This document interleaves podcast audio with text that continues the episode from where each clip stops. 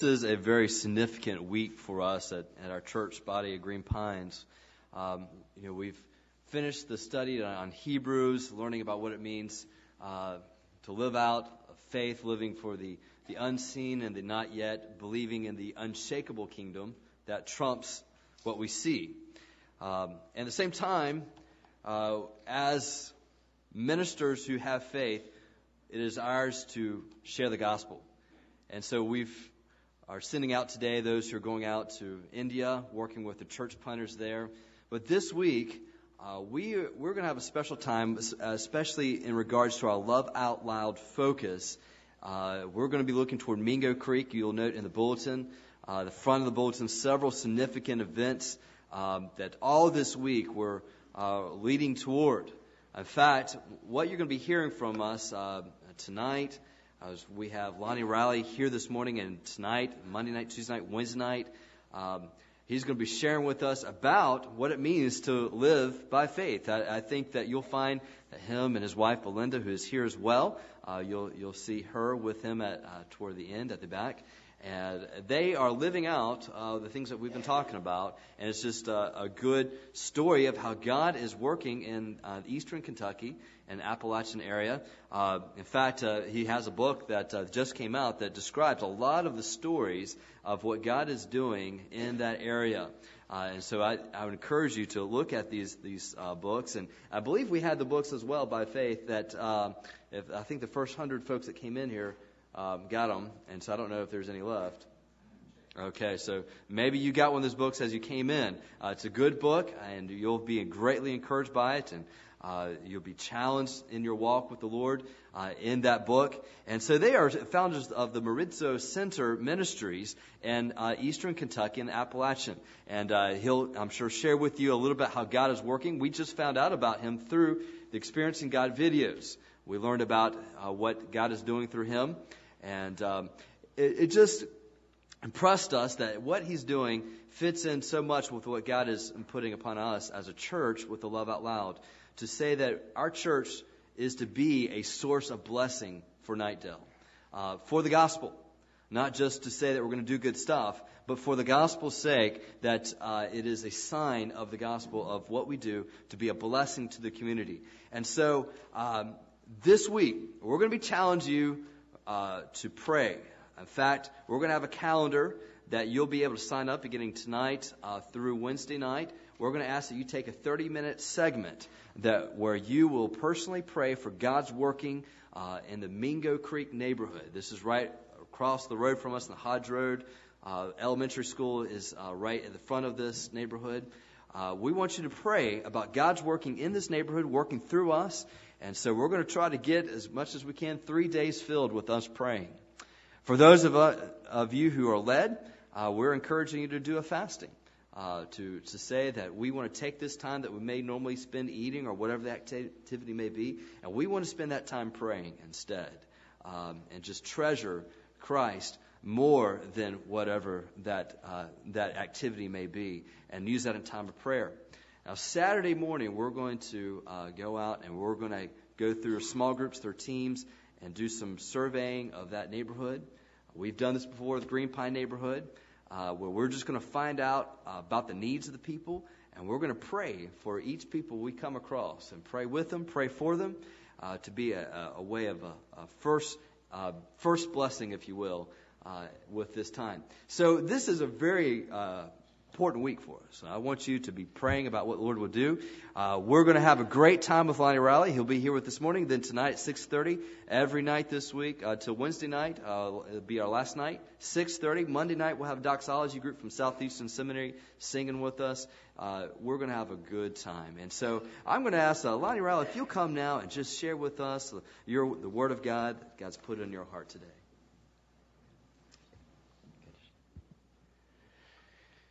How y'all doing? Good. I'm from Kentucky, in case you can't tell it. I sure am glad to be here, though. um, I trust you'll plan to come every night. So some of the things I'm going to say to you today and tonight will kind of build upon the session before. So if you miss one, I don't know if you're um, audio, video, this. Well, you may get a you may get a you know little set of those audio CD or whatever or DVD. If you have your Bible, turn with me to John chapter 6. My wife, by the way, is Belinda. Wave at them, honey, so they'll see who you are. You didn't wave high enough. There you go. Uh, she's uh, my bride of 40 years, nearly 41 years. John chapter 6. I'm going to begin this morning because uh I believe that um, in America we have lost a vital part of our relationship to God.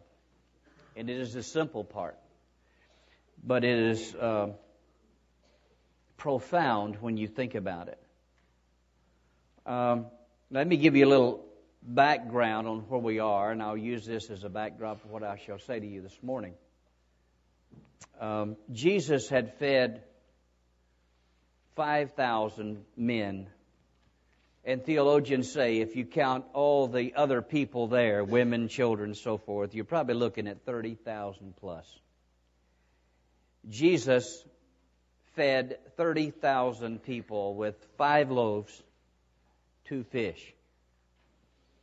Now you got to ask yourself or answer the question, can Jesus still do that? Or is that just some story we read about that really doesn't pertain to us at all? And then you must answer this question Can God do something like this in Knightdale? Why, obviously, the answer to me would be absolutely. Same God, isn't it? He doesn't change any. The Bible says that Jesus is the same yesterday, today, and forever. Now, his methods may change, but he doesn't change. He's the same. So Jesus fed these 30,000 people kind of gets away from the crowd to get along with God. The disciples want to get away from the crowd as well. They jump in the boats. Now, this is my translation. They start rowing across this little lake. A storm comes up, and they were in great fear. Now, they had just seen Jesus feed 30,000 people with five loaves and two fish, but he wasn't around at that moment. So when these waves come up, they began to be greatly afraid and then the Bible says that Jesus came walking on the water, stepped in the boat. Now listen to what it says, and immediately they were at land. I think that Jesus walked in the boat, through the boat, out on dry land. And they followed him along. So now, it's the next morning. Fast forward the DVD. It's the next morning now. The people get up. Jesus isn't around. The disciples aren't around. And so they're in a great quandary. So can you imagine all these people now jump in boats, head across the lake? That must have been some scene. And they get to the other side. And that's where we pick up this story in John chapter 6, verse 25. And when they found him on the other side of the sea, they said to him, Rabbi, when did you come here? And Jesus answered them and said, Most assuredly I say to you, you seek me not because you saw the signs, but because you ate of the loaves and were filled. Now, if I were in Kentucky, I could probably translate that without doing that any injustice like this. I don't know why you're following me around, Jesus said, but I suspect it may be because you had dinner for free last night, and now you need breakfast this morning. So you come over here to try to find out where I am so you can get some breakfast. Now, doesn't that basically what he's saying here? And Jesus said to them, a major, major thing. Verse 27, do not labor for the food which perishes, but for the food which endures to everlasting life. Now let me stop here and ask you an important question. Why do we labor 40 hours plus every week. Is it not for food, clothing, and shelter? Now, unless I missed what Jesus said, He said, do not labor for those things. But we spend our life laboring for those things and still we are empty. We live our lives in many cases to try to catch up with the Joneses. If you're Joneses, I'm not picking on you. And about time we catch up, they refinance and we're behind again. Isn't that the way it goes? But Jesus said, do not labor for the things which perish. But we spend the majority of our life working for those things that perish. Again, Jesus said in Matthew chapter 6, verse 33, First seek ye the kingdom of God and His righteousness, and all these things will be what? Added to you. Now what was He talking about?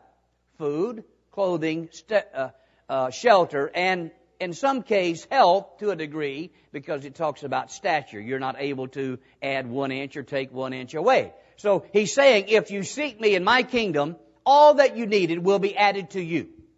Now, here is the grave difficulty. Now watch this in verse 27. The second part. Which the Son of Man will what? Give you. That's what he said now. I didn't say that. He said it. He said, I will give you these things because God the Father has set his seal on him. Verse 28. Then they said to him, What shall we do that we may work the works of God? Pretty amazing question, isn't it? Yeah. And uh, his response, now I'm thinking Jesus is going to give them some great theological discourse. Here's what he says in verse uh, 29. Jesus answered and said to them, This is the work of God that you believe in him whom he has sent, period. Is there a period there? Didn't say anything else. This is the work of God that you believe in him whom he has sent. Do you know that we have stopped believing God? Oh, we believe that Jesus Christ will save us, will forgive us of our sins, and that's an amazing belief system, isn't it? That God would save you from your sin, but now wait a minute, now I've got to make it from here to heaven on my own. Where did you get that from? I'm going to have to work all this out. No, the Bible says, as you have received Christ in the book of Galatians, as you have received Christ, so walk in Him. So if you believe that Jesus Christ can save you from eternal punishment and give you a home in heaven, surely you can believe that God can get you through this thing called life. But we've stopped believing God. We'll give you a little testimony this morning and tonight and we're going to talk about faith and prayer and this week and obedience. We're going to talk about a lot of things, but it's all dealing with faith. And it's all going to be practical, I trust, for you. God had to bring my wife and I to a place of believing God again. Now, I have been involved in all kinds of Baptist work. I pastored small churches. In fact, the first church I pastored was a college church that had eight in Sunday school. They voted on me that Sunday morning, first time I think ever that I got a 100% vote. eight people. I just barely did make it in under that one, boy. And uh, that little church began to grow. I've pastored churches that run 750 with eight administrative staff people. I've been a um, college administrator. I was assistant to the president of one of our Baptist colleges. Uh, I've been in denominational work. I served in the State Convention of Baptists in Ohio for eight years in the evangelism section. So I've been the whole gamut of Baptist life. And I know what it's like. And the last pastorate took us to a little church down in Southaven, Mississippi.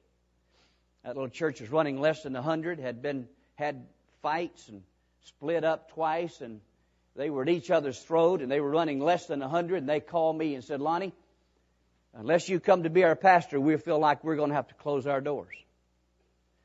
And um, I left that wonderful church in Ohio, running 750, and went to a little church running less than 100. That isn't norm for the Southern Baptist life. Everybody's trying to go up instead of down. But we knew that God had called us there, and we went to that little church. And four and a half years later, that little church had grown to over 400 in Sunday school, 500 in worship. And we'd sent out missionaries to five foreign countries and started local missions to Hispanics and African Americans and called seminary students to pastor those congregations. They now are churches and are starting churches in Mississippi. And it was a very wealthy church. We bought a, we built a $3.7 million building and moved into it and paid it off in one year. And, um, the folks in the church loved my wife and I, so they bought us our dream home. They bought us a five bedroom, three bath, Tudor Estate executive home, executive home right near a 40 acre lake in a gated community. Nice place. Guy in the church said, now you can't live near a lake and not have a boat, so he gave me a new bass boat. Whatever we wanted, we had. And I thought, man, I'm going to settle down right here, retire, and live the life of Riley. That's my last name, by the way. I thought, I'm just going to take it easy here. And my mother-in-law lived with us for the last seven years of her, her life, and she passed away in our home in Mississippi. And we took her back to Lynch, Kentucky, where my wife is from. And I grew up in Hazard. For those of you who remember, I'm not a Duke boy. Uh, just about 30 miles adjacent to Lynch. So we both are mountain people. And so we took her back to bury her there, and while we were there, several people came by and said, You're a preacher, aren't you? I said, I sure am. They said, We need somebody to come to the mountains and help us here. Nobody will help us. And as I looked around and saw the poverty, the illiteracy, the joblessness, and the hopelessness in the eyes of the people of eastern Kentucky, my response was a typical Christian response. I said, Man, you sure do need help. Isn't that the way we act sometimes? And what's the other part of that? And I'll what? Yeah, and I'll pray for you. We really don't intend to do that, do we? A lot of times. We want to get on about our business. Now, don't look at me pious. I'm not the only one that does that, am I? Uh, I say, we pray for you, but really what I want to do is get on back down to Mississippi and enjoy all that stuff the Lord gave me.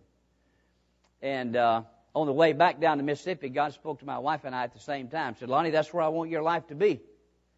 And here's what God said. Said, I want you to know three things before you go. Number one, you're not going to have a big fancy home when you get to Lynch. Because there are no fancy homes in Lynch, even though God's given us a nice home. Now you notice how, what I say and how I say it, okay? God has given us a nice home. And the Lord said, you won't have big fancy automobiles. Now, if you drive Cadillacs, that's wonderful. I praise the Lord for that. But the Lord said, you won't have big fancy automobiles when you get back to Lynch, even though God has given us some very nice automobiles. And the Lord said, uh, I want you to know, Lonnie, that you won't have a big six digit income salary with all the perks. In fact, you won't have any salary at all. But the Lord said, I want you to know that you'll have me. Now, I had to come to the belief that Jesus Christ is everything I need. May I ask you, sir, is Jesus everything you need, really? Or is he just part of what you need? You see, we, we don't really believe that Jesus Christ is all we need, but He is all you need. Here's the way we want to do it. We want to say, Lord, I want you to take care of all the bad stuff over here. We call that sin, don't we? And Jesus died on the cross so that we could be free of our sin. There is no doubt that Jesus Christ will forgive you. He was buried and raised again and ascended back to the Father so you could have the assurance that there's life beyond life. You have all that. But we want to say, Lord, take care of all the bad stuff. But now don't mess with the good stuff. I like where I live. I like the automobile I drive. Don't mess with that now. Just take care of all the bad stuff. The only problem with that? That's foreign to this book. The Bible says that when you come to Jesus, you have been bought with a price. You are no longer your own. You belong to God. And any time God chooses, He can pick you up and place you anywhere in the world He wants with your life. So we had to believe God. Can God really provide for us? Oh, absolutely.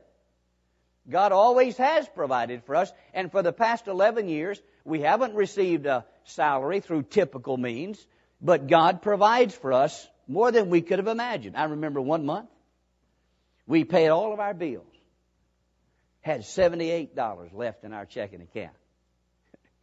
That's a long way from Mississippi, boy, I tell you. $78 left in our checking account. I, I sat back in my chair and looked at my wife and I said, honey, God has been good to us this month. She said, what do you mean? I said, God has given us $78 more than we needed this month. God is good. And God will provide for you every single thing you need when you believe that He can. And when you believe that He can, it's a done deal. This is the work of God, that you believe in Him whom He has sent, period. So we get back to Lynch, Kentucky. I have no strategy. I figure, uh, what county we in here? What now? Wake. Like Wake Forest? Whoa. I'm in famous place down here. Wake County. Does God know what He wants to do in Wake County? Sure He does. Does God know what He wants to do in this church? Sure He does. Does God know what He wants to do in your life? Yeah. What's our problem? Our problem is we don't know what God knows. If we only knew what God knew, it'd be a done deal, wouldn't it? Now, what we're going to talk about this week is how you can know what God knows. Because can you imagine, can you think of anything that God did in the Bible that He didn't first tell somebody what He was going to do before He did it? I know it's a big book. We got little minds, so it's kind of hard to get through there. But do the best you can. Can you think of anything that God ever did that He didn't tell somebody what He was going to do before He did it? Now, folks, that's going to be true in your neighborhood. God's going to have to tell somebody, and then when somebody believes Him and obeys Him, God does what He says every single time. That's what belief is. That's what faith is. If you don't know what God wants, it's blind faith. But when you know what God wants, it's real, practical, intimate faith. And God will always respond to that kind of faith. And we'll talk more about that tonight. So I get back to Lynch. I have no strategy. I know God has a great strategy. So here's what I said. Lord, you sent us here to help people. I don't know what to do, but let us know what you know so that we'll know what to do next. And so for six months, we didn't hear another word from God. And you know me, I'm, you probably tell by now, I'm a doer. I like to do stuff. So uh, I looked up and down our street. There were 13 empty homes on one block in Lynch. Now they're all filled up. Folks are moving back to Lynch, and things are, have changed over 10 years. But they had these uh, vacant homes, they had hedges growing up. You know what hedges are, correct? And they were growing out over the sidewalk, and it looked literally looked like a jungle in town. And I'm thinking, God sent me to, here to help people. I'm going to help these people. So I went down to Walmart. I bought me a set of hedge clippers. Cost twenty four ninety nine. I still got them. I got a hundred foot extension cord, and I just went up and down the street cutting everybody's hedges. I didn't ask permission. I didn't knock on the door to see if anybody was home. I figured God sent me there to help. I'm going to help people, so I'm going to straighten this down up. And uh, so I was cutting these hedges, and one day a fellow came by the house and said, "Somebody told me he's a preacher, might be able to help me." I said, "Well, if I can, I will." He said, "I need seventy-five dollars." Told me why. His family needed some food, and um, he needed a part for his car. By the way, do people happen by your church on the way going somewhere? And they want a night's lodging, they want food, gas, all that stuff. They happen by, do they? Well, see, we live in Lynch. How many know where Lynch, Kentucky is? About five people out of this crowd. I'm glad God knows where we are. We're right back up in the mountains. Now, the sun comes up, the mountains are so high, literally, the sun comes up at 10, goes down at 2. That's true. Come up visit and I'll, I'll show you. We'll time it. 10 to 2. And folks don't just pass through Lynch. You got to be going there to get there. So if somebody comes to you with a need in Lynch, most of the time it's legitimate. So I said to this young man, man, I don't have $75. That's what he wanted, $75. I said, but I'll tell you what, if God gives me $75, I'll let you have it. Now, that's a pretty good deal, isn't it? Now, this young man left. I know he was expecting he'd never hear from me again. To be honest with you, I didn't know if he would. But I hadn't committed anything I couldn't do, right?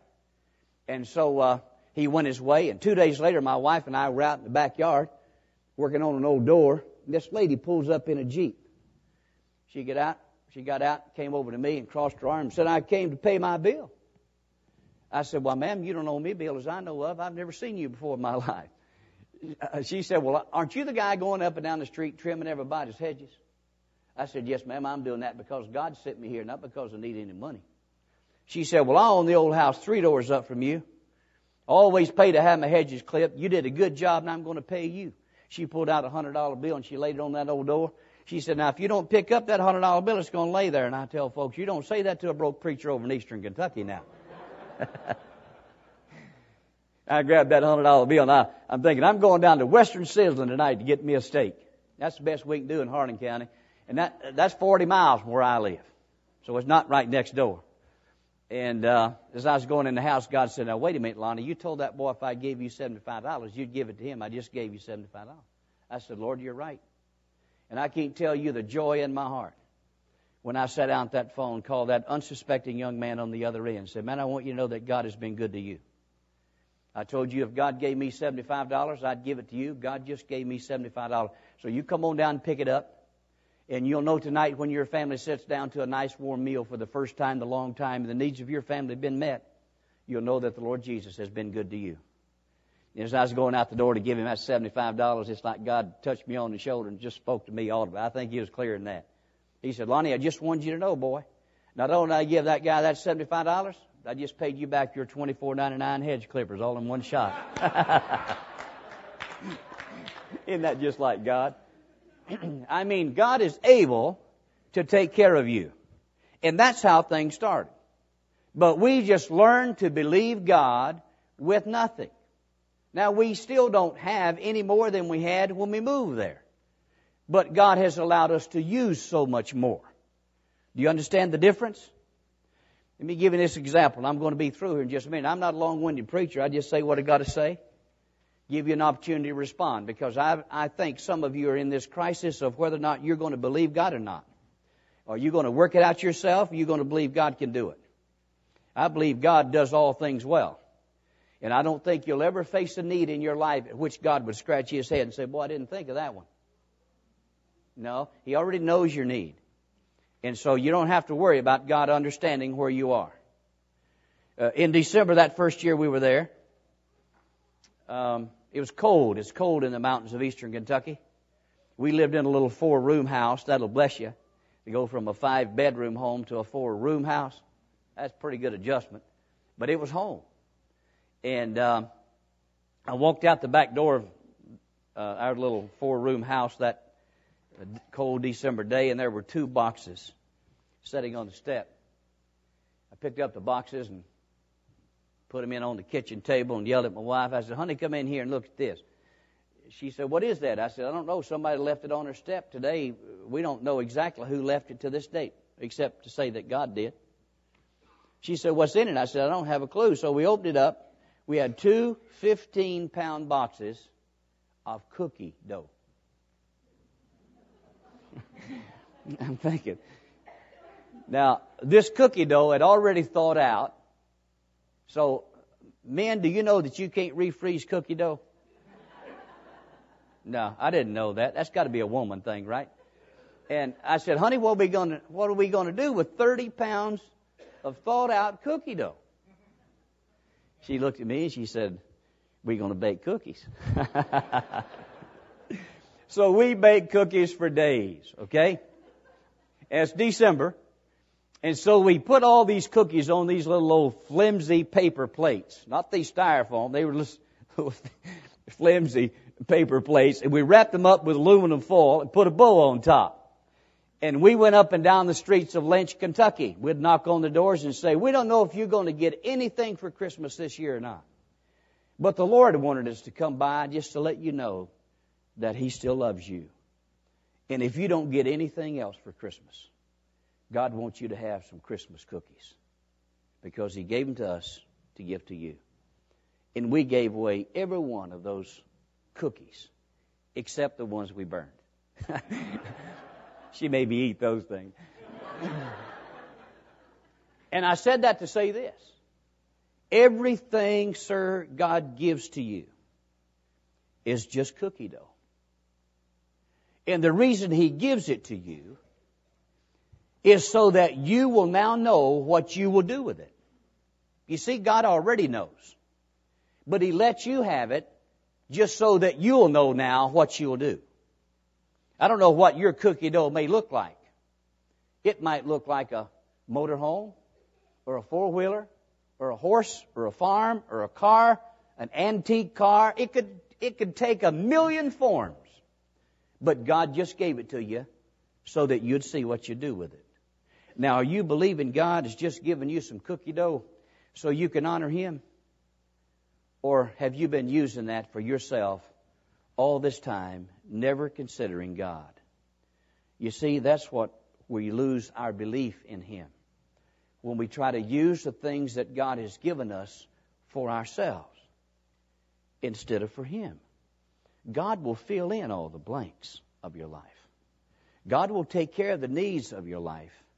Don't work for things that perish, but rather believe God. And that's how you work for the things that endure to everlasting life. Now, maybe God has put you in a position today, and He's put you in a tough spot, and you're going to have to believe God to get out of this spot. You know that um, God doesn't um, allow things to come to you except for one purpose. So that whatever it is God allows to come to you, I didn't say caused it, but He allows to come to your life, in that thing you would trust God. You would believe God and find His provision for your need. It's the only way it's going to come. This is a work of God, that you believe in Him whom He has sent. Now, the Lord's brought us a long way in these 10 years, but it's still the same. Every single day, we have to believe God for this day. And um, some time ago, we made this prayer with God Lord, always keep us spiritually bankrupt. In that, the only person and the only thing we have to depend upon is you. We don't have anything else. We don't have anyone else. And we don't want anything else. God is sufficient for your every need. Now, some of you are not a Christian today because you have yet to believe that Jesus will really save you and forgive you of your sin. But He died on the cross to make that happen. You know what you need to do? Believe it. And when God makes the change in your life, God will start the provision for your life in every way.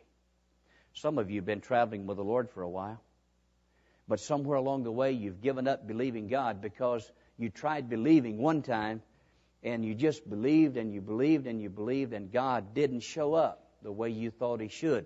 You need to come back this week to find out why. But this morning, God is calling you to believe Him again. This is the work of God, that you believe in Him whom He has sent.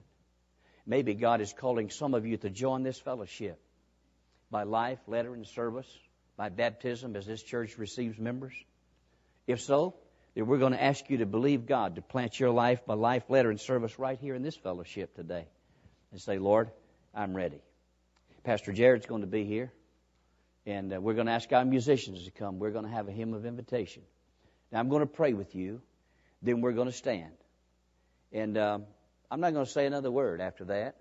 I just, I'm a man of short invitations because I believe if God's spoken to you, you know that and you know what you need to do. I don't need to try to coax you into doing that. So if I can talk you into that, after the service, I can talk you out of it. So I'm not here to talk anybody down the aisle this week. I'm just here to share with you the truth of the Word of God and let you respond in a way that would honor God. That's all I'm asking. If your response is a private response and that honors God, that's fine with me. Because I don't have to I don't have to deal with your response to God, only mine. But I'm going to give you an opportunity to publicly come in just a few moments and bring your life as a living sacrifice, which is your reasonable act of worship. Maybe you need to speak with a pastor or counselor. If so, we'll take the Word of God without any pressure. We'll lead you to your commitment in Jesus. But if you don't need to speak to a counselor and you just want to speak to the Lord and you just want to bring something to Him, I'm sure this altar is open for you as well. Now remember what we're going to do. I'm going to pray. We're going to stand.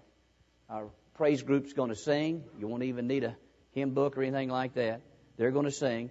And when they start singing, I'm going to ask you to find that aisle and you come to the Lord in a way that He's instructed you to come. Let me pray, then we'll stand. Father,